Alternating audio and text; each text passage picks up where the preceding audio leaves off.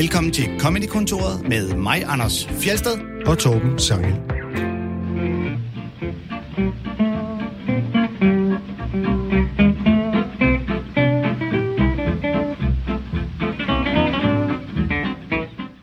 I dag kommer vi tilbage med flere hækler-comebacks. Altså det her, hvor komikere de svarer igen, når de får tilråb fra bøvede publikummer, der synes, de vil bidrage til morskaben. Det er i anden del af udsendelsen her. I den første del, der skal vi have præsenteret vores gæst. Han er en legende i mangens bevidsthed. En eftertænksom mand, der kan få jokes ud af alt fra at græde i en kummefryser til Københavns boligpolitik. De kalder ham Eske, men han hedder Carsten Eskelund. Velkommen til. Tusind tak. Tusind tak skal I have. Det er dejligt at være her. Jeg har lyttet mange gange til jer i, øh, i bilen, og hvor jeg inde har været, og i været i nærheden af en radio. Det er rart at være her. Åh, det er vi glade for at høre. Dejligt. Men vi kalder dig Eske, men du hedder Carsten Eskelund. Det skal man jo lige sige. Der er jo, jeg tror ikke, der er umiddelbart er nogen komikere, der bare går ved deres navn normalt i branchen. Nej, man får hurtigt et eller andet... Øh, Jamen, eller i hvert fald som minimum, altså i hvert fald aldrig bare fornavnet. Du har altid minimum efternavnet med. Jeg tror ikke, der er nogen mennesker i verden, der kalder mig Carsten. Jeg tror, min, min mor er vist øh, den eneste. Din mor kalder dig Eske. Det er virkelig også et navn, der er på retræte. Der er blevet døbt, jeg tror, en Carsten siden øh, 1989, eller sådan noget lignende. Det er et navn, der er i frit, frit fald. Der var eddermame også mange der i begyndelsen af 70'erne, øh, ja, der blev kaldt for der er Carsten. langt imellem nu. Bare vent til Carsten Boomet kommer igen ud på Østerbro, når de finder ud af, at det er jo det er unikke lige nu. Ja, Så bliver. Carsten og Børge bare en hel klasse med... Det bliver retro, du. Carsten men- med CK. Ja, Den bliver dristig.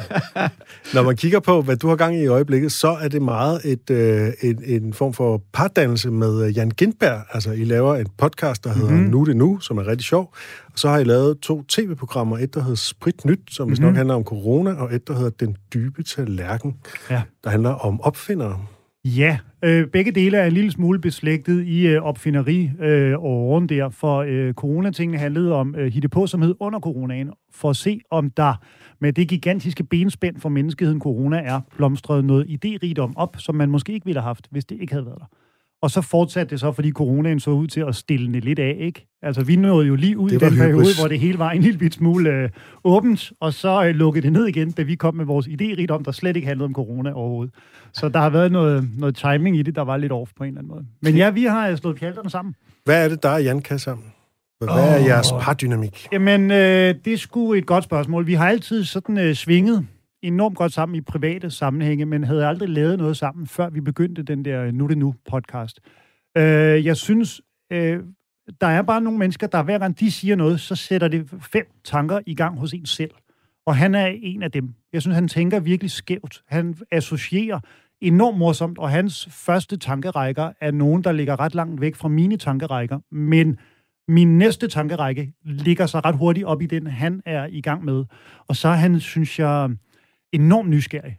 Altså, han er jo en af dem, der også er ældst i dansk stand-up, ikke? hvis ikke nærmest den ældste aktive, hvis Det ikke tror jeg man vist er øh, tæller Niels er han- er jo fandme lige blød. Ved I, hvor gammel han er? Han har lige fødselsdag. Jeg har lige givet ham en lille fødselsdag. Jeg ved I, hvor gammel han er? Øh, 56. 57 år. Øj, det var tæt på. Om det var, fordi jeg ikke vidste, at han lige haft fødselsdag. Ja. Og det er jo fandme, altså det er jo, det er jo virkelig gammelt. Det, det er det jo bare at være 57 år gammel. Altså jeg er jo selv 44. Der er jo 13 år til jeg bliver 57, men jeg kan jo allerede nu godt se, at jeg ikke er nogen vorhar, ikke? Så han er jo den, Ja, det er rigtigt. han er jo en af de første, der har sådan, der er blevet gammel i stand-up, og det synes jeg, han har håndteret øh, virkelig, virkelig flot, og har bevaret sin nysgerrighed og sin legesyghed og sin, sit drive. Øh, produktiv er han også og sådan noget. Han er, han er mange ting, jeg ikke er. så det suger jeg til mig af. Velkommen til uh, Comedy-kontorets udgave af Jan, Gyn- Jan Gindberg Hyldest. Ja, det er en omvendt roast, det her. Ja, omvendt roast. roast uden nogen former for jokes. Nu bliver vi nødt til at få ham med i programmet der. Ja, men det synes jeg da også, vi skal. Vi havde tænkt på, at vi ikke ville have med, fordi vi synes, han virkede gammel, og, og som om han ikke rigtig var nysgerrig længere. Ah, han er vidunderlig. Han er, han er simpelthen vidunderlig. Nå, Du var jo, jeg kan huske, du var jo... Øh, det, din karriere blev nærmest kickstartet, af, da du var med på Den Ægte Vare. Mm-hmm. Det var jo helt en anden grøft. Der var I jo unge og en masse drenge på Der var tur. vi 24 år gamle og bare tænkte, nej gud, kan det her lade sig gøre, ligesom? Ja, for det var ligesom den første sådan, større teaterturné af, af headliner, komikere. Kan og så- lytterne få et årstal på det her? 2001, tror jeg. Og jeg startede i år 2000. Øh, så tog vi afsted på det der. Og som jeg husker det, var det lige der, hvor stand-up har vel haft nogle forskellige bølger, kan man sige, men som jeg husker den tid, var det lige der, hvor Madison havde lavet sine første one-man-shows, der og ligesom Gindberg også... Øh... virkelig var... Ja, Gindberg havde været i gang, ikke? Jo. Øh, og Madison virkelig fik sparket sit ud over rampen, og Mick lige kølevandet på det, og havde også lavet nogle ting, der var virkelig nogle store celler der. Så det var ligesom, og det var ved at komme ud sådan øh, lidt mere, som jeg husker det, i den brede kulturbevidsthed, øh, mere end noget, der kun foregik steder, hvor, øh, hvor der måtte ryge ikke? Jeg begyndte at se store billboard-plakater for one-man-shows, og det begyndte at gå op for en, at, at stand-up, det ligesom var blevet en stor ting. Ja, som jeg husker det, var, var det lige for foden af den ting der, ja. og der røg det lige med, lige med der. Og så det der med netop, at det, du kunne, kunne simpelthen til det samme show se både Mick og Anders, som var øh, mm-hmm. øh, store kanoner, og Rone og Geo, som begge to var sådan nogle, du ved, virkelig på vej op og, ja. øh, og kul, og så, og så og dig Tinglef. og Tinglef ja. øh, med os. Så der var det virkelig et, øh, et Dream Team line-up. Ja, det var sammensat efter, der skulle være sådan lidt stilmæssigt for enhver smag, ikke? Ja. Øh, og så var det bare, det var skide sjovt. Det var virkelig en sjov tid. Ja. Fedt. Og øh, apropos fortiden, så skal vi høre et øh, klip med dig, som er lidt øh, gammelt. Uh-huh. Det er tilbage fra 2009, øh, fra, øh, fra før du fik skæg. Ja. Øh, helt glatbarberet. øh, det er lidt interessant, hvad du tænker om det i dag. Øh, lad os prøve at høre det. Jeg vil gerne starte med at tale om noget, der interesserer damerne. Sex in the City. Hvad siger I, tøser? mange damer, de ser det bare og tænker, åh, det er godt det der, jeg elsker det der, men de ved ikke helt hvorfor. Tillad mig, uden at virke hårdt, at kaste lys over sagen. Er vi enige om, at der er fire forskellige piger i Sex and City? De har en meget, meget karakteristisk personlighed. Alle kvinder herinde rummer som en pige hver af de fire personligheder, bare på forskellige dage. Er det ikke rigtigt? Nogle dage så er jeg sådan, nej, jeg har bare lyst til en helt vildt stille, hyggelig hjemmeaften, hvor jeg sidder derhjemme og putter vand mellem mine tæer og lak, fordi jeg har vand og tæer. Og, og andre dage, så er I smaskhammerne liderlige og går i byen uden BH og uden trusser og uden nederdel og uden hat og uden poncho. Med et lille skilt i panden, hvor der står, tag mig, jeg lider lige. Og andre dage, så er I bare lidt røvsyge og rødhåret.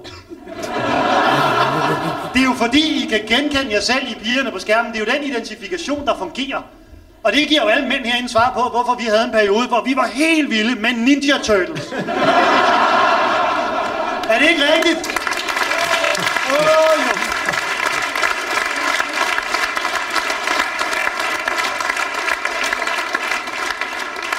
Man sad der og kiggede og tænkte, det er jo mig.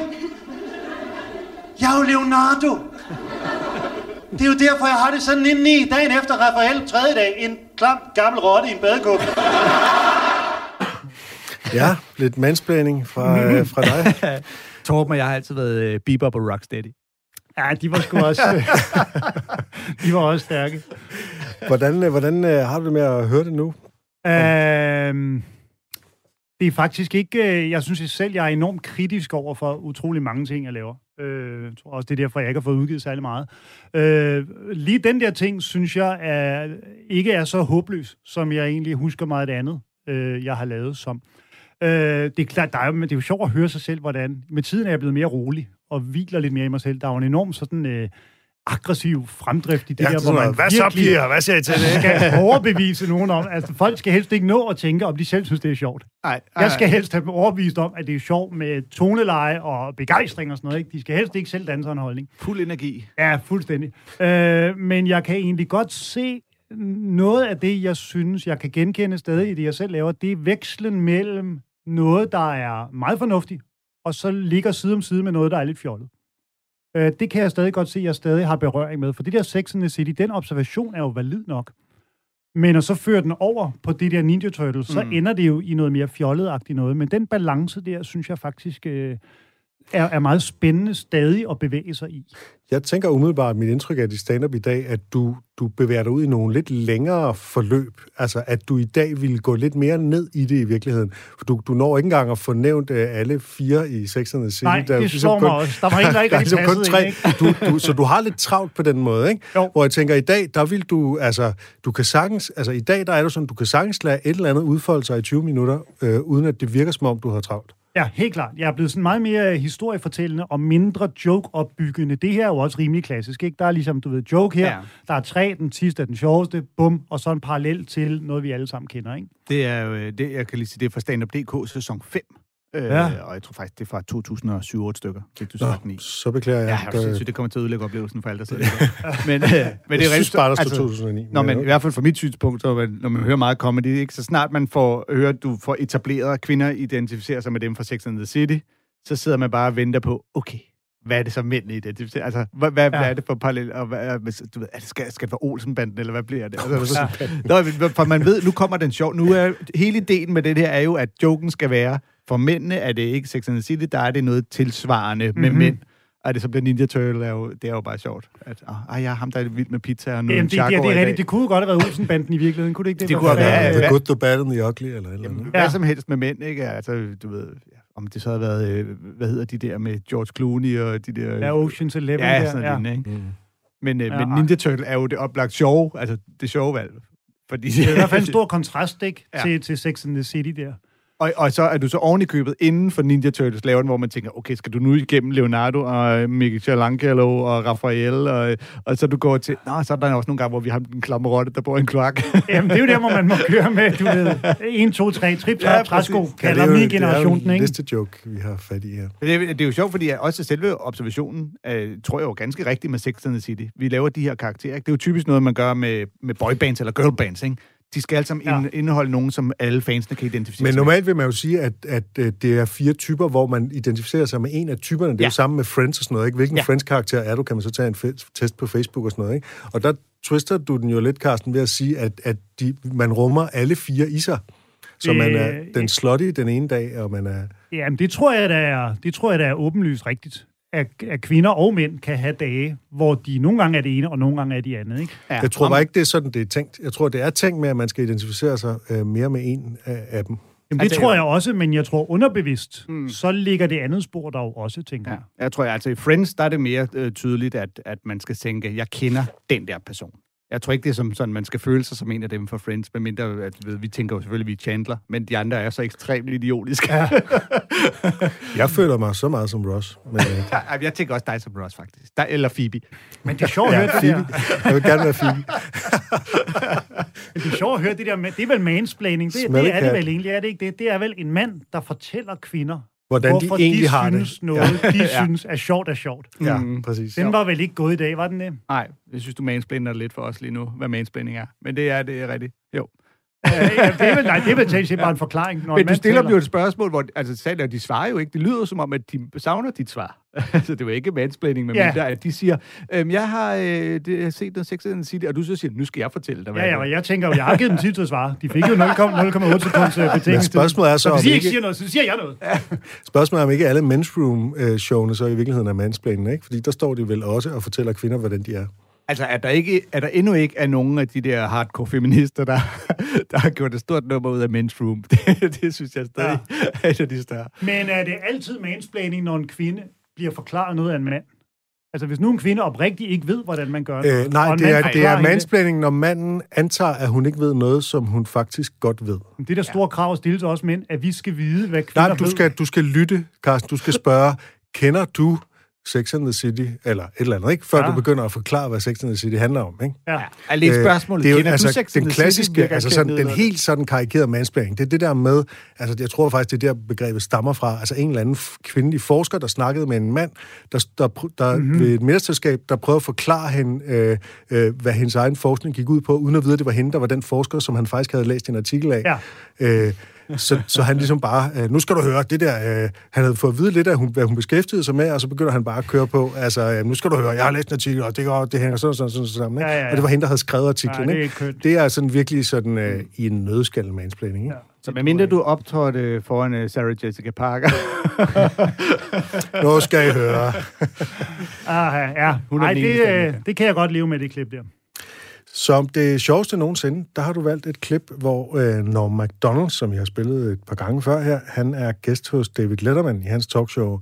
Øh, det fremgår faktisk ikke, hvilket år det er. Ved du det? Fordi øh... han ser meget ung ud, og det ligner 90'erne. Ja, det må jeg indrømme. Sådan noget her, jeg tror, du er mere en årstalsfyr, end jeg er. Sådan noget kan ja, mærke, når jeg det... surfer på YouTube. Jeg har ingen interesse i sådan noget, hvornår det er. okay. Jeg har bare interesse i at skrive Norm MacDonald, og så se klip med ham. Hvis man ikke kender ham, han er så forrygende morsom. Velkommen til, hvornår var det, det nu, det var? Ja, hvornår var det nu, det var. Nå, men det er i hvert fald en meget ung uh, Norm MacDonald. Og vi skal høre ham fortælle en anekdote om at tage på en bed and breakfast. Og uh, til de unge lyttere, der kan vi forklare, at Scrabble, det er sådan en, uh, en gammel analog brætspilsversion af Wordfeud. I, I would guess that uh, one of the, the, the, good things about this, you had some time off. Have you taken some vacation? Have you gone anywhere, traveled? Yeah, yeah. I went. Uh, I wanted to get away from all the showbiz, crazy showbiz. Yeah. So I decided I'd go on a vacation. You know, Great. and I don't uh, uh, like to go to hotels because all my years of doing uh, my nightclub act, I uh, was I don't like hotels. Yeah. So I decide I'll go. You know, my buddy tells me he goes, "Hey, you should go to one of them bed and breakfasts." You ever hear tell them? Oh yeah, sure. Yeah. The idea is you go there. It's a guy's house. And you live in his room, and then he, he makes some breakfast. Right. Very. yeah. It's a thumbnail. Yeah, that's it. Sure. So uh, I, I, I, looked one up on the internet there, and I found one. I went to uh, Vancouver Island, Victoria, which is beautiful. beautiful. Wow. Oh my yeah. God, it's God's country. And so I go there, and uh, uh, I, I, look up my place where I'm supposed to go. I have it on a little piece of paper, and I knock on the door, right? And there's no answer. So I knock again, and there's still no answer. So finally, I look like in the window there, and there's an old man sleeping on a couch, you know. Yeah. So I bang on the door, ringing the doorbell, you know. So finally, I hear like, "Hey, keep your pants on there," you know, from the inside.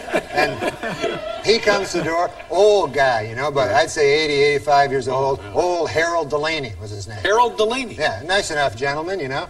And uh, so I get in there and I says, well, I better go to sleep. There's no one else there, you know? like, I thought it'd be like a whole bunch of people in different rooms, you know? Yeah. And it was just me. Yeah. So uh, I go up and I, I go to sleep and uh, I'm, I'm ready to go to sleep. And a knock comes on the door, right? Uh, uh knock on, the, on mm. my bedroom door. Right. So uh, I figure, uh-oh, old Harold Delaney wants to have sex with me there. and,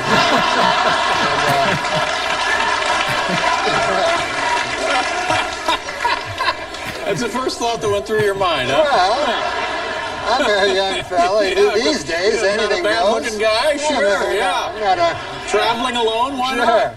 And uh, uh, of course, that's not. I didn't come to Victoria to have sex with old Harold the Delaney. you know, I came to do some sightseeing. Of course. Yeah. So then I hear him. He goes, "Oh, you ought to play some Scrabble." Oh, Scrabble. Yeah, so I say, okay, that's good. Sure. I'll play some Scrabble. So I go down and he pulls out this old Scrabble game there and we start to play, you know, and I like Scrabble, you know. So I get the first turn, you know, because I picked the lower letter. And so I get the first turn. So I make rabbit, you know. Pretty good. It's a good word. And then, and then uh, I do it, I do it pretty quick. I take like a couple of minutes. And then old Harold Delaney, he takes like a half hour to like get his word, and the whole time he's not talking, he's not telling me old stories. I like hearing old stories, you know. And instead, it was like for a half hour, it was just Harold Delaney going. so then. So then after a half an hour of that, you know, I'm just sitting there. He comes up with his word. It's a hat. That's his word, yeah. Hat. So he puts it, and he, he takes the, the, word hat, and then he puts it like way in the corner on that triple letter score. Right. The triple word, the red one. Right. You want to get to? Yeah, sure. But you can't just put it there. No, no. It's, it's got to have something, some relation to rabbit. Yeah. Yeah. You got to move up there, you know, and finally get to there. But instead, he just puts it right there. Oh, no. So uh, I go, all right, you know. and uh, so then it's my turn, you know. I do something, and uh, uh, uh quickly, and then again the same thing, like you know, and then time going by, and then every word, and I was coming up with good words. You know, I had uh, sleigh, you know, a sleigh oh, ride, yeah, and yeah. Uh, uh, avocado. Whoa! It was a seven-letter word. Yep. You get 50 extra points. I'm still way behind him. he's, just freelancing the board. Yeah. yes. And so finally, I decided I'm gonna like I gotta say something, you sure. know. So he and all his words were like cup and hat, and I think it was just like things he'd see around the room. You know? And so playing excellently. I should be in the lead, but instead I'm like a thousand points behind. And finally, like I, I got to say something, you know. Mm. So he puts a boot, you know, up uh, on, on, this triple, and it really annoyed me because I was building towards sure, the triple yeah. ladder, and he just puts boot, and uh, so I said, finally, I got to say something here. And I go, hey, uh, old Harold Delaney there. Uh, I, don't know. I, you can't put boot, boot, there. And then he goes, uh, you never heard tell of a boot? so I go, no, no, I know what a, a boot is. I'm just saying. He goes, you fella goes out there has to wear a boot. So I go, no, I know what a, I made avocado. I know a boot. You know? It just took him forever. And I think, and also I noticed a weird thing. He had no, there were no blanks. You know, oh, you had the, yeah. the blanks in the game, and uh-huh. it's always good to use any letter, sure, right? Yeah. I realized there's no blanks in this game, and I figured old Harold Delaney must have, uh, when he got the game, figured that the hell is that? You know, and throwing it away. Can't use it. Yeah. Now, how was how was the uh, how was the breakfast? This is uh, did you have the breakfast? There was no breakfast. I got up the next day. I, I was so uh, hungry from playing Scrabble all night. so I says, uh, "Hey, Harold, how you doing there? Uh, uh, how about some breakfast?" And he goes, "I've never been much for breakfast." so I go, "Oh, all right." So I go, I, guess I'll go down to McDonald's and pick up uh, some breakfast or something, Harold. And he goes, Can you get me an egg McMuffin? That's crazy. ja, det er noget af en fortælling, og øh, det er jo også noget, som du dyrker meget anekdote. Ja, man, man, man savner jo, vil jeg lige sige til folk, der sidder og lytter, man savner virkelig at se ham, fordi hans øh, mimik og hans øh, blik og hele hans persona, den, det er der virkelig til det her klip. Ja, øh, han har jo i forvejen bare hele den der levering, også når du lytter, der gør, at selvom han ikke har nogen pointe, så er det skidskægt. Det ja, men han er så rar at være med på en ja. eller anden måde, fordi han er så løs i koderne. Øh, ja, jeg synes hele den der øh, fortælleform der er så charmerende, fordi at det åbner også for, at man altid kan lave øh, biden eller øh, joken, eller hvad man kalder den, på forskellig vis. Hvis man en aften er i et slags humør, så er man ikke afhængig af, at man hele tiden skal hen til punchline, eller hvad der nu er de aller sjoveste nedslag, på præcis samme måde hver gang. Så man kan tage sig selv meget med ind i øh, fortællingen, når man leverer det på den måde, synes jeg. Øh, og det, det gør, det åbner op for nogle flere nuancer og nogle flere afstikker. Jeg nogle gange tager mig selv i optræde, hvor jeg ligesom siger, åh gud, jeg var der i gang med noget, og så kan man have været væk med, fra noget i kvarter nærmest. Fordi den ene tanke har taget den anden, og noget, man ikke, inden man kom, ville have sat sammen på den måde, det giver pludselig mening, når man står og optræder alligevel, fordi det så bliver bundet sammen, fordi man bare tænker, Altså syv gange hurtigere, når man står på scenen, end når man sidder derhjemme og skal planlægge noget som helst. Ikke? Og det, der jo gør sig gældende med de her talkshows, når de, når de laver sådan noget her og har en komiker som gæst, det er jo som regel, så er det jo forberedt. Altså, David Letterman ved godt, at der skal komme den anekdote. Han spørger ham jo ikke bare, om han har været på ferie, og så hiver han lige den anekdote op af hatten. Ej. Det er jo forberedt, ikke? Øh, men det, så det bliver en konverserende udgave af en bid, som han formentlig allerede har og har stået og fortalt på scenen før. Med ham er det i hvert fald... Det er ikke første gang, han fortæller den historie. Nej, og han er faktisk også en, som blander sit materiale ind i det som konversation, og det har jeg jo indtryk, mange af dem mm. gør. Ja, det er jo altså... rigtig, det er jo rigtig talkshow-ting, det der med at tage en bid, og så netop levere den øh, for verden, man ja. eller lignende, ikke? Øh, hvor man så ser ham øh, sidde, og så prøver de at få det til at ligne en form for dialog det her virker mere bare som en, i hvert fald for mig, som en god historie, som han, de har aftalt. Den kan jeg godt fortælle i aften. Jeg tror også lige med Norm MacDonald, jeg tror, han er sådan en, der ofte ikke har aftalt med verden egentlig, hvad det var, de skulle tale om. Men Fordi jeg tror ikke, at det er gange, hvor det kommer bag på folk. Jeg tror ikke, det er tilfældigt, at, uh, at uh, Letterman spørger ham, Nå, hvad så har du været på ferie? Og igen spørger, hvad skete der egentlig med morgenmaden? Og så er nej, der også nej, lige nej. en fortælling til det. Altså, mm. det, jeg, synes, det, det, det, jeg tror ikke på, at det er, er fuldstændig... Uh, men det er også fordi, bare noget, der opstår. Man tænker jo, hvis det her var en stand-up, altså hvis det var en ting, han lavede på scenen, mm-hmm. så ville den jo typisk slutte af med, at han siger, at et eller andet sted med Harold Delaney var selv en af gæsterne, eller så fandt jeg ud af, at jeg var gået forkert. Altså, ja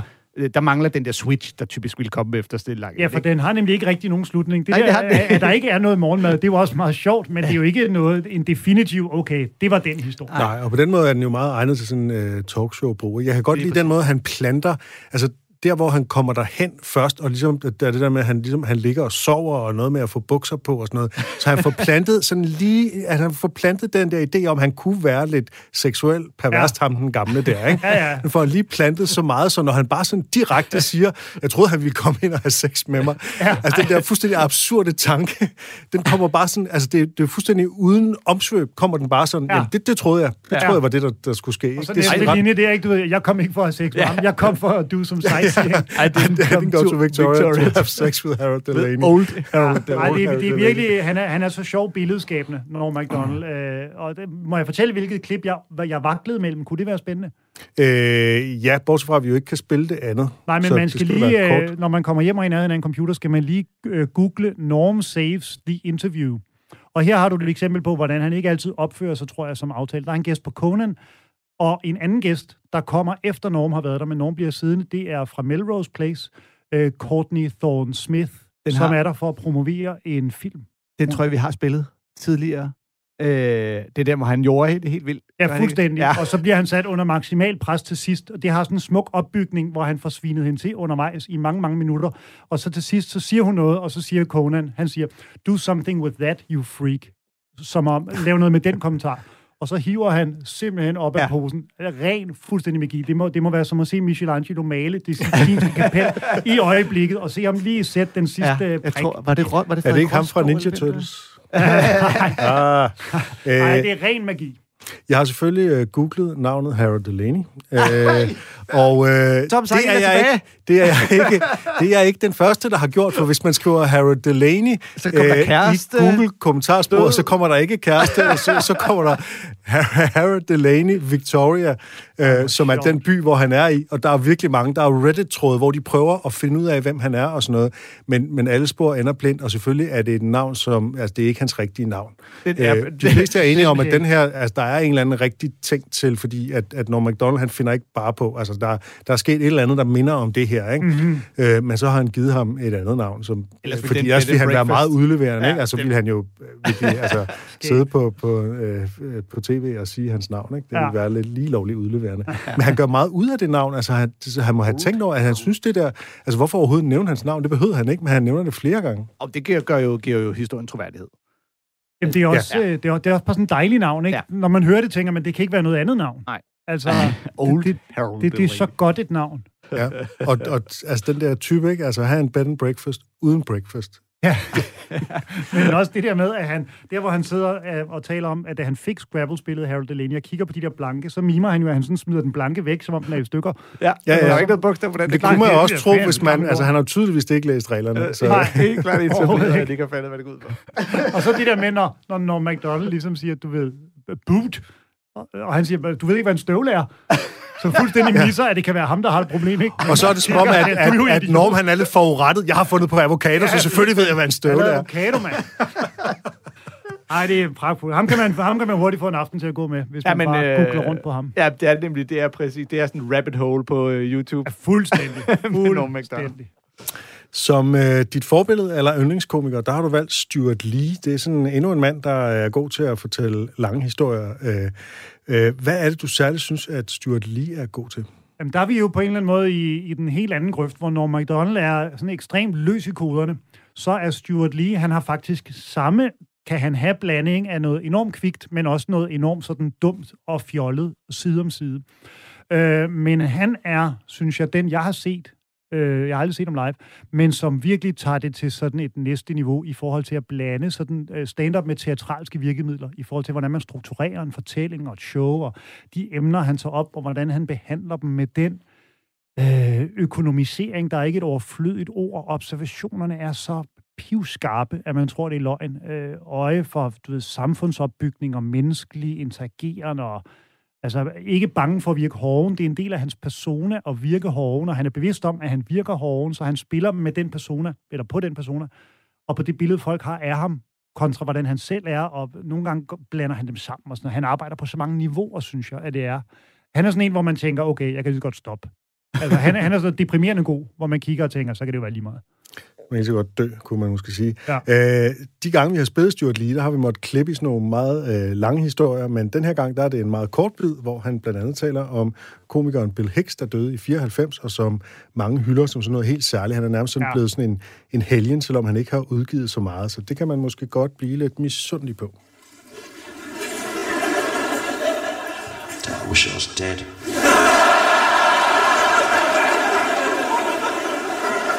Not dead. I wish I was a dead comedian. Because you love dead comedians, don't you, all of you? You love the dead comedians, don't you? Oh, Frank Carson. Oh, dead. Brilliant Frank Carson when he, oh, he's dead. Oh, Ken Goodwin. Oh, dead Ken Goodwin. Oh, he's brilliant. The middle class people. Oh, dead Bill Hicks. Oh, Bill Hicks. Dead Bill Hicks. Oh, he's brilliant. I wish I was dead Bill Hicks. I wish I could be judged on two hours of material. Lazy, dead, fat.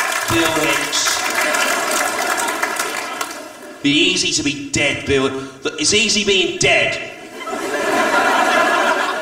The hard thing, if you're a comedian, is to stay alive. Keep on knocking out a new two hours every year, gradually decreasing the quality of your own obituary.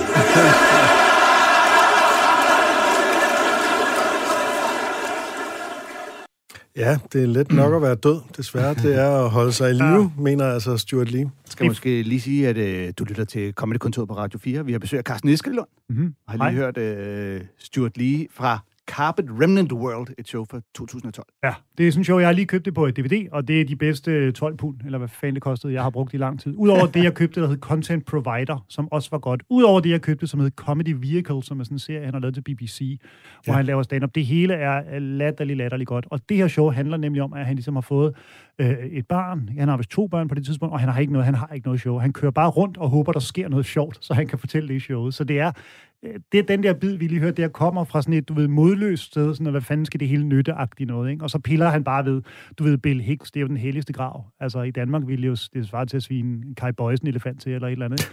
Det er virkelig øh, på det der niveau, hvor man tænker, du, du piller ved skatten her, ikke? Ja. ja. Men, men når du har valgt den her bid, er det så, fordi du også synes, at Bill Hicks får for meget credit?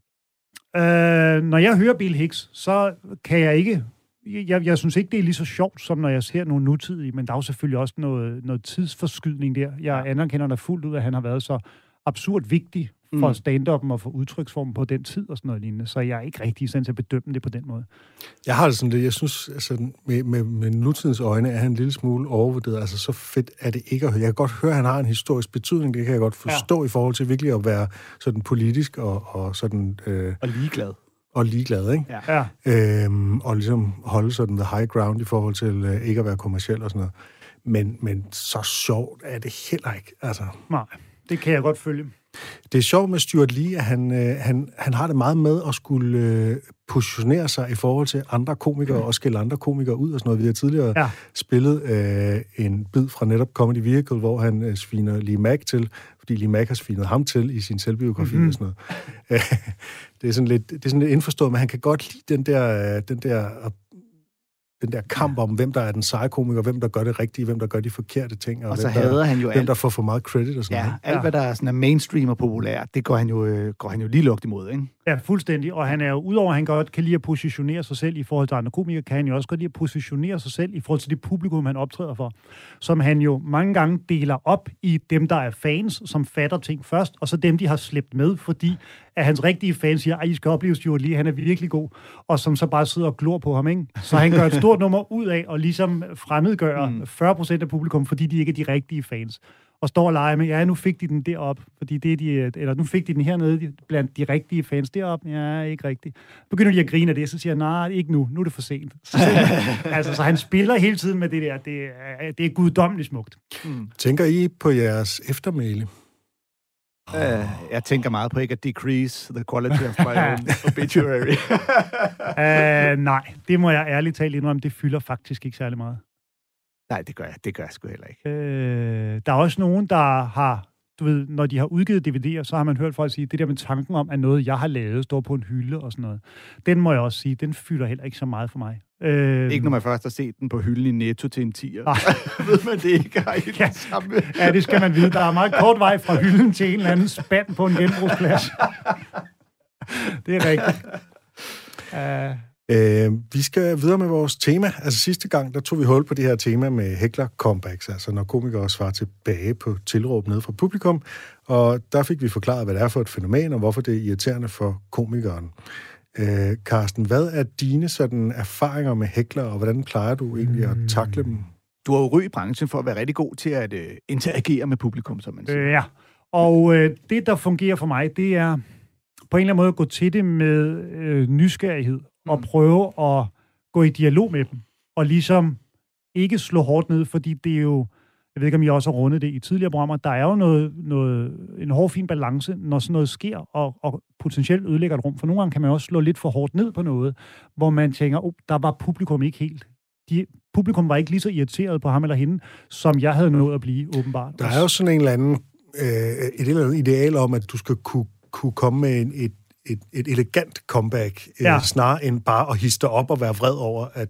Øh, og ja. den, den kan nogle gange være svær, fordi nogle gange så er de jo tydeligt irriteret. Ja. Og så er der selvfølgelig også forskel på at netop selv at snakke med nogen og sige, hvad hedder du, og hvad laver du, og så siger folk nogle åndssvage ting, eller en, der bare råber op, fed idiot, eller ja. Lignende, ikke? Der er jo... Det er jo kun sidstnævnte, der er en rigtig hækner, ikke? Jo, lige præcis, og der kan det jo godt nogle gange være på sin plads, at man netop giver igen. Jo, men det er det der, hvis du gør det for tidligt. Ja. Hvis, hvis folk ikke er nået at blive lige så træt af den person, ja.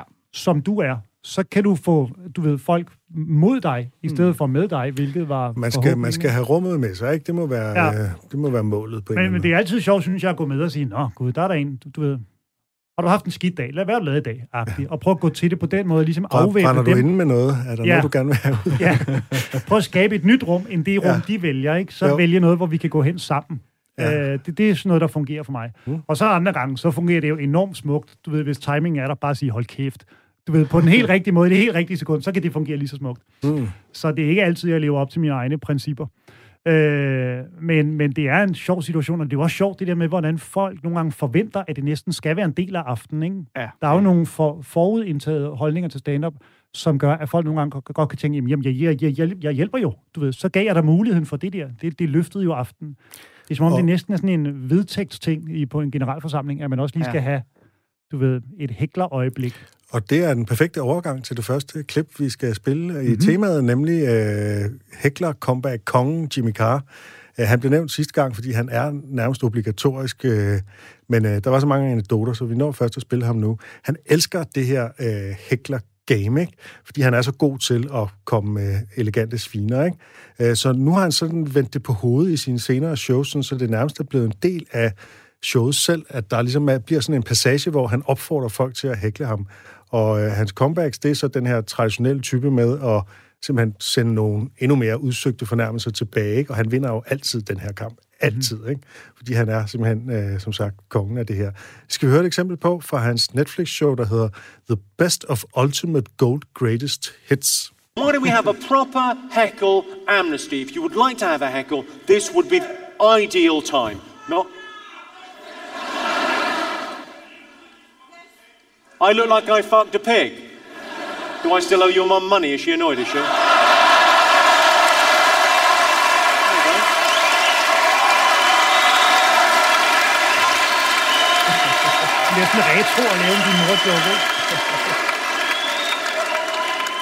Sorry, mate, I'm going to got coins on me.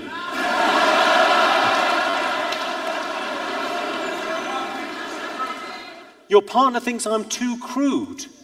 So if you, she's been brought along to the show and it's not really, it's not for her. Are you going to make it up to her somehow later on? Maybe pop a thumb in her ass while you're fucking her?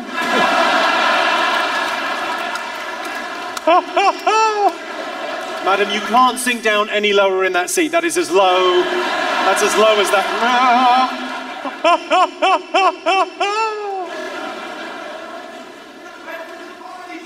when does the comedy start? It's a classic. It's a classic, Eck, all right? What, what's your name, sir? Like shoe rack, you're called Rack. What, where are you, Rack up there or down there? Loving your work, Rack. It's one of those things. If you don't think the comedy started, you're right. And if you think that comedy has died, you're right, because it's a very individual thing, isn't it?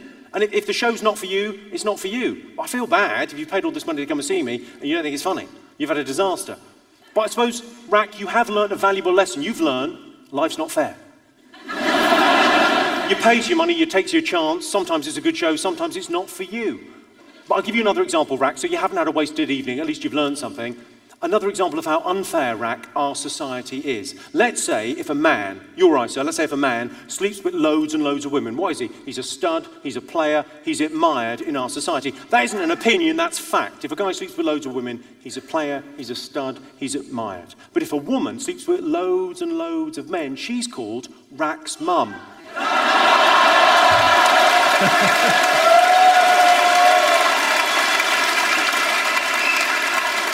I'm fairly. It's all right for me to say that because Rack's mum's not going to be here, is she? Saturday night, you're having a laugh. It's her busiest evening. She does a special two for one. This sort of stage on a Saturday night, imagine Rack's mum looks like a plasterer's radio.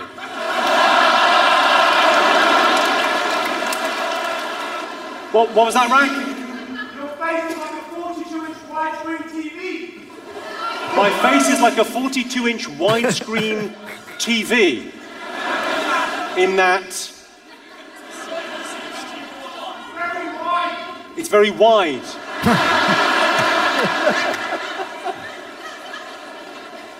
O- o- okay. Um, I've just, I've just said, I've just said that your, your, your mum's a prostitute. And, and, and you, you, just, you just said your face is wide.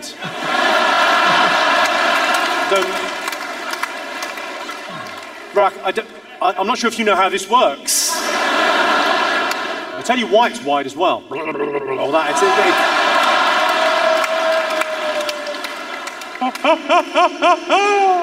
oh, bless him. Um, any other angle? Should we do one more?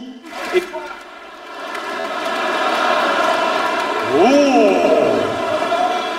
Paul, fun fact for you. Your girlfriend's got two cunts. She's sat next to one of them, isn't she?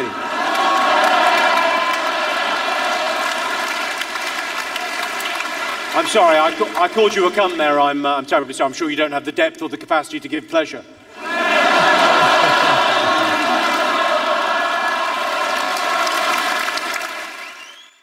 Ja, det er jo interessant, at han, han vender situationen, sådan, så hækleriet ikke er en afbrydelse, men noget, han nærmest opfordrer til. Ikke? Ja. Og så bliver det jo netop meget old school. Det er, der er din mor-jokes, øh, og der er er noget Flere kont? Mor-jokes. Men det er jo interessant her den sidste, ikke? hvordan han tager kont og vender det, så det både er en fornærmelse, men så han faktisk også hylder øh, det kvindelige kønsorgan og siger, at du simpelthen, du har, du har slet ikke den... Øh, du, du, du er simpelthen ikke kvalificeret til at være en kont. Ja. Fordi det er faktisk... Et, Den har en, nogle en- egenskaber, Den har nogle Ja. egenskaber øh, til at øh, Ja. ja. give pleasure og så videre. Det er en meget dejlig, positiv udlægning, synes jeg. Jamen, det, det er jo faktisk det, han siger. Ja, jeg kan godt se det. Jeg kan godt se det. Men det, er- det er sjovt netop den måde, hvor han siger, at hækler amnesty, altså, så etablerer han jo ligesom, nu starter vi en helt ny leg. Altså, Ja. og, og så, så det folk råber, bliver jo heller ikke fornærmende på samme måde, fordi de råber det jo som en del af en, en etableret leg eller sport. Ja. Øh, og- så er det jo også endnu mere okay, at han bare går, altså fra 0 til 100 på 0, altså så går han bare direkte på din mor. Ja, fuldstændig. Altså, det, er jo, det er jo meget... Altså, det der med... Øh, øh, øh, du ligner en, der har bollet en gris, ikke? Og så ligesom bare sådan... Altså, han er jo meget hurtig til at sige, okay, så øh, skylder jeg stadig din mor penge, og jeg har desværre Ja, ja, ja. ikke nogen småpenge, så har han for både kaldt hans mor for en gris og en prostitueret og en billig prostitueret. Ja, ja, fuldstændig. Lynhurtigt, ikke? Ja. Altså, Det, så man det er, jo, ville- det det er jo man- ikke bare nogen, han har... Altså, de, de passer jo ind i situationen, ikke? Ja. Det, man bare ville ønske, der kunne ske, det var at alle dem, der ligesom siger, at de ikke kan lide at se dansk stand-up, fordi det er så plat, ville skrue over på BBC en aften og så sige det der, fordi de altid siger, jeg kan ikke lide dansk stand-up, men det der live af The Apollo, Ja. det er rigtig godt. Det kan jeg godt lide. Så ville man ønske, de lige kunne sappe over og så lige høre det her. Ja, men det er jo der, det, folk har nogle idéer om, at, at øh, altså, ja, mange folks idéer om dansk stand-up går tilbage til gamle dage. Ja. Altså, øh, nu siger du, at jeg går meget op i årstal, men der er jo sket en historisk udvikling, ikke? Og Jo. øh, øh, der, der er også stor forskel. Jeg skal lige sige i forhold til ordet kont, altså det er simpelthen et, et etableret skældsord på engelsk. Altså man, man bruger det simpelthen, især i Storbritannien, der bruger man simpelthen bare nedsættende. Ja. Så der ligger ikke, altså, der ligger ikke sådan en speciel øh, misogyn brug af det fra hans side, snart tværtimod. Ja. Fordi det er noget, som alle, også kvinder, bare går rundt og siger. Men er det ikke noget med, at det er det mest nedsættende nærmest? Øh, jo jo. Det kan nærmest ikke blive værre, vel? Nej, og det kan man jo godt kritisere sådan grundlæggende. Det er bare for at sige, at det er ikke Jimmy Carter, der ligesom har skabt det som et skældsord. Det er Mm. ligesom en del af, af det der sprog, ikke? Ja. Ja, men altså, det er jo... Det er jo ja, det ved jeg sgu ikke helt, om, man, om det på den måde retfærdiggør det, og det er nogle andre, der har besluttet, at det skal være. Men Jeg synes, han, jeg synes, han opgraderer Kont. Ja, det gør han jo. Han snarere vender den jo at ned, øh, I anden omgang gør han helt klart. Jeg hader hans de der grin. Det bliver jeg simpelthen så irriteret over. Ja. Ja. Og det er sådan lidt, han har, han er også talkshow-vært og sådan noget, og det, det er, han har det altid, det der grin, og det virker ikke ægte. Altså, det virker ikke, som om det kommer fra maven. Det virker, som om han bare skal markere, det der synes jeg var sjovt, men han har, han har ikke evnen til at sådan grine igennem i virkeligheden. Nej, men lige ordet ægthed er absolut heller ikke et af de første fem tillægsord, jeg ville sætte på ham. Det, det må Han er- jeg han er- med al respekt for Han, valget. han konstruerer jokes, det er det, han gør. Han er Ja. beregnende. Det er, hvad han er i min optik. Selvom han har en sjov joke, hvis man ved, hvordan han ser ud, så er der det lidt. Men han har en sjov joke, hvor han ligesom siger, at jeg ser ud, som jeg gør, fordi min... Øh, hvad fanden er det, han siger? Han siger, min mor er engelsk, og min far... Nej, min far er engelsk, og min mor er Roger Federer, tror jeg, han siger. så der havde han en, hvor han virkelig overraskede mig. Og ja. Ja. det gør han ellers ikke så tit, fordi man godt altid ved, hvor det skal hen, hans jokes. Så det er lidt en skam med ham, synes jeg. Her har vi jo bare valgt et øh, forholdsvis random uh, Jimmy Carr hækler YouTube-film, og dem er der også rigtig mange af, hvis man mm. Vil se ham uh, svine folk til på flere opfindsomme eller øh, uoriginale måder, alt efter hvad din Ja. ja. indgangsvinkel er til det. Øh, vi skal høre et klip med Jim Jeffries. Øhm, ja, tager vi Jim Jeffries først. Øh, det er fra øh, showet øh, Hellbound. Vi har spillet Jim Jeffries øh, flere gange tidligere. Og det er, øh, på albummet er det sådan hen mod slutningen af showet, øh, og, og ligger nærmest som sådan en form for ekstra, øh, du ved, noget han sikkert ville have klippet ud af det rigtige show, øh, hvor han, øh, han spørger selv, er der any questions? Og, øh, og så siger, øh, så spørger hækleren, øh, how did you get into the porn industry? Fordi han tidligere har fortalt nogle historier om, øh, at han har været med i en pornofilm. Mm-hmm. Questions? What's that? I was doing a show here. A guy came in. I explained it to you.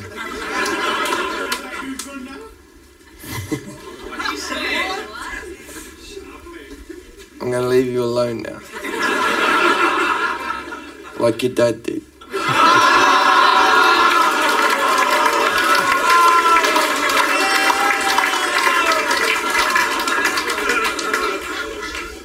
Your grandfather never did.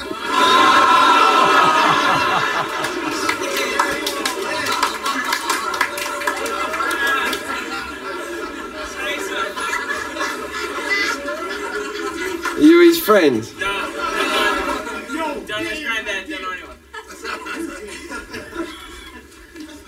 I like you. What am I after what? Being raped by you? just just don't talk while you're doing it. And let let your mate the carer make sure he drives you home. Yes I do, yes I do.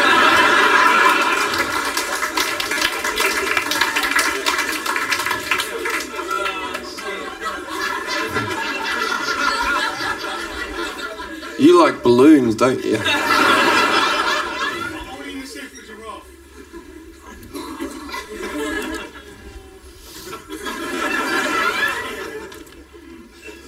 No one likes you. and, and I can prove it. Can everyone in the room put their hand in the air like this? Everyone, quickly. Everyone point at his head. On the count of three, say the word cunt. One, two, three. Now, now I got women to say that word. They fucking hate that word. But not as much as they hate you.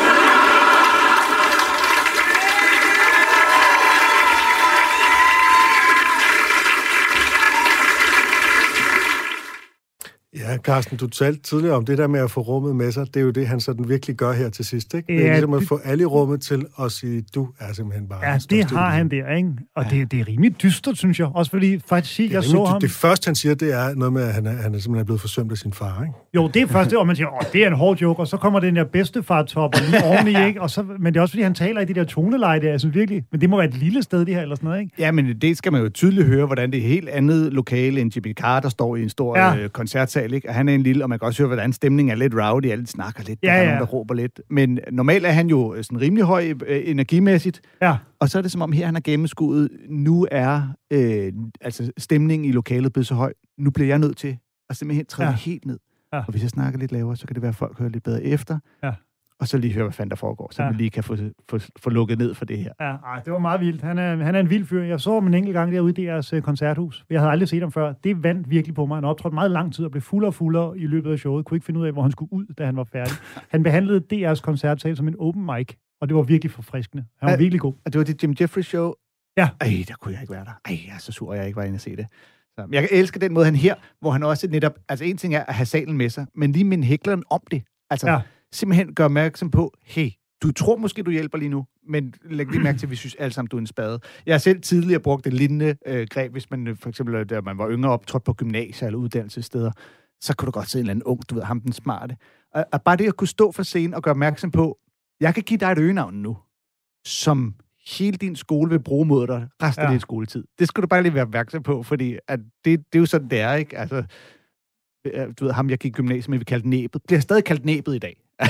altså, så øh, og der, der er meget ret lige at vide. At, øh, Jeg tror, at Jim Jeffries har det fra dig i virkeligheden. ja, jamen, det tror jeg også. Øh, vi skal lige nå et sidste klip, som jeg enormt gerne vil spille med øh, Andy Kaufman. Øh, skal vi lige præsentere Andy Kaufman, for han er jo noget specielt, og det her går i en helt anden retning, end det vi har hørt indtil nu. Ja, øh, det er jo sjovt, for du hørte det jo først lige inden programmet, og besluttede dig for, at det skulle puttes ind. Ja, fordi det var så godt. Jamen, det er det også. Øh, og han er jo sådan en... Øh, han er jo mere kendt som Saturday Night Live-skuespiller, eller øh, fra... De fleste kender ham nok fra filmen med Jim Carrey, hvor han spiller ham bi- biografien Man on the Moon.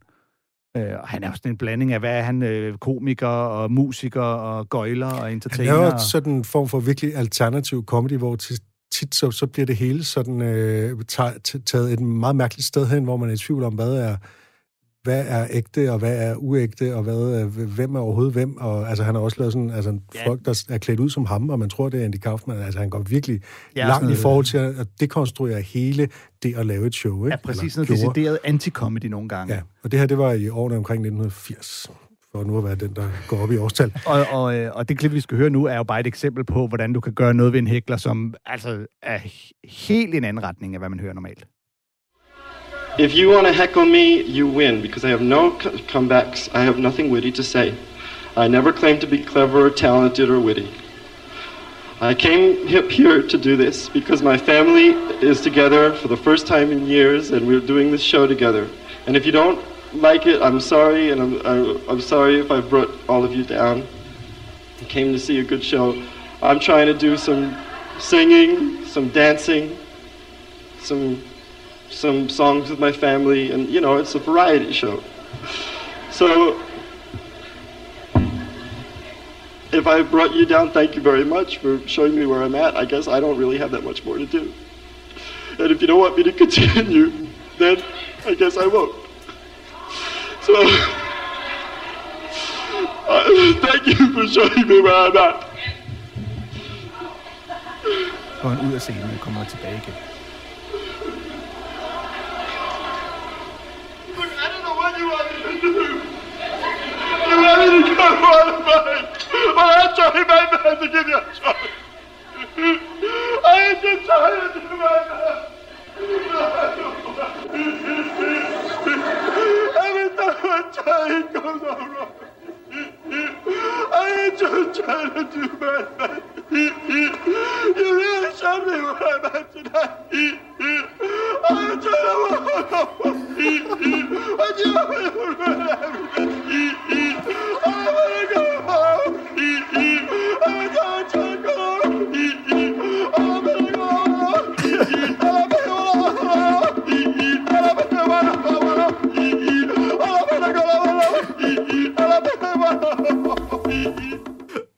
Wow. Det er fandme genialt. Ja, det kunne jeg godt lide. Der står, et, der står simpelthen to konkers lige ved siden af ham, og på et eller andet tidspunkt, hvor han står der og, og græder, så slår han på den der konker, så i første omgang, så tænker man måske, at han bare slår på det, der er i nærheden. Men så bliver han jo ved og skaber den der rytme. Ja, ja. Det er Men også det der med fuldstændig at lege med den der konvention, at du ved, normalt så siger du noget, og så er jeg ham, der er ovenpå, fordi jeg er kvik, og du er sikkert fuld, og det er jeg ikke, og jeg har lavet det her i 20 år. Men det er jo også bare, når man tænker over det, det er jo en helt latterlig konvention. Altså, Ja. det, det, er jo, det er jo at trække bukserne ned på den der latterlige aftale om, at så siger du noget, der er provokerende, du ved, og så siger jeg noget, bare. Altså, det er jo, det er jo bare, det er jo latterligt. Ja, lige du, ved, du går da ikke i det kongelige teater og sidder og råber af, du ved, Nej, og du eller ikke at være hvad? Du sidder ikke og hækler andre steder, men Og- fordi vi har vedtaget, at det er sådan, så er det sådan, og det piller han jo bukserne fuldstændig ned på. Det er jo Ja. vildt smukt, det der. Samtidig med, at han viser hækleren, at hvis det, du prøver på nu, rent faktisk lykkes, så er det her jo resultatet, og det er der ingen af os, der ønsker. Nej, fuldstændig. fuldstændig. Ja. Det er meget smukt, synes jeg. Ja, det er fandme skægt. Han er, han er sgu, øh, han er, han er sgu øh, noget, noget for sig. Og så, øh, jeg ved ikke, om det er noget, han har gjort før. Men øh, vi, øh, vi nået til vejs ende i, øh, Comedy-kontoret mm. for i dag. Men øh, bare roligt, der er comeback igen i, øh, i næste uge. Og øh, jeg vil bare sige øh, tusind tak her fra Radio 4-studiet til øh, Carsten Eskelund. Tak fordi jeg måtte komme. Det var så fedt, du gad og øh, komme og spille nogle af dine yndlingsklip og høre nogle øh, comeback-clips. Øhm, og ellers så bare øh, stik ind på vores Facebook-side, hvor vi jo slår op og lige lægger lidt ud fra, hvad det er, vi har øh, spillet og lyttet til, hvis man vil dykke ned i det. Øh, den hedder Comedy-kontoret og findes sjov nok på Facebook. Og ellers så bare øh, ha' det godt, til vi ses igen fra Torben Sangel og Anders Fjeldsted. Hej.